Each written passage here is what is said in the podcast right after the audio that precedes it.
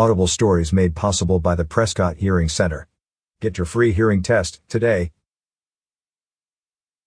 With the governor's executive orders prohibiting public group gatherings of over 50 people, and the city of Sedona's desire to keep residents and visitors safe, the Parks and Recreation Department will cancel two spring events and modify two others. The city will not hold the following events. Patrick's Day Parade, Saturday, March 13, 2021. Sedona Food Truck Festival, Saturday, March 20, 2021. St. Patrick's Day Parade relies heavily on the partnership with Northern Arizona University, NAU, for both coordination of the event and even more importantly, boots on the ground work the day of the event. Now informed us they will not be able to participate this year as they are not having in-person classes nor hands-on projects as part of the planned curriculum. The food truck festival attracts 4,000 people so physical distancing would be impossible. And if we limit the number of participants, vendors will not be as likely to attend, said Ali Baxter, City of Sedona Recreation Coordinator 2. However, the Sedona Stumble 5K and 10K run through Posse Grounds Park and Trails will still take place on Saturday, March 20, 2021.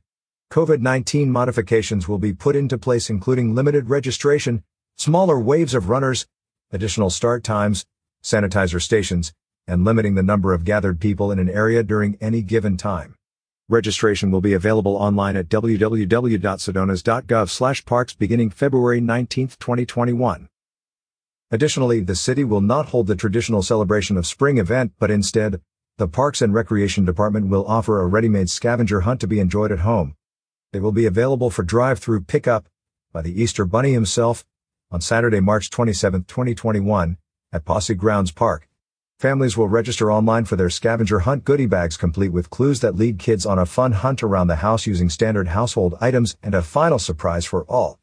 Registration for this free activity will be available online March 1st to 19th, 2021 at www.sedonas.gov slash parks. We're making public safety our number one priority, and what we are planning for allows for physical distancing and minimal risk. We look forward to the day when we can run all of our events again, but for the time being, we're going to make the most out of what we can do safely, said Baxter. The Mountain Cities section is made possible by Prescott Valley Heating and Cooling, serving the Quad Cities and Verde Valley,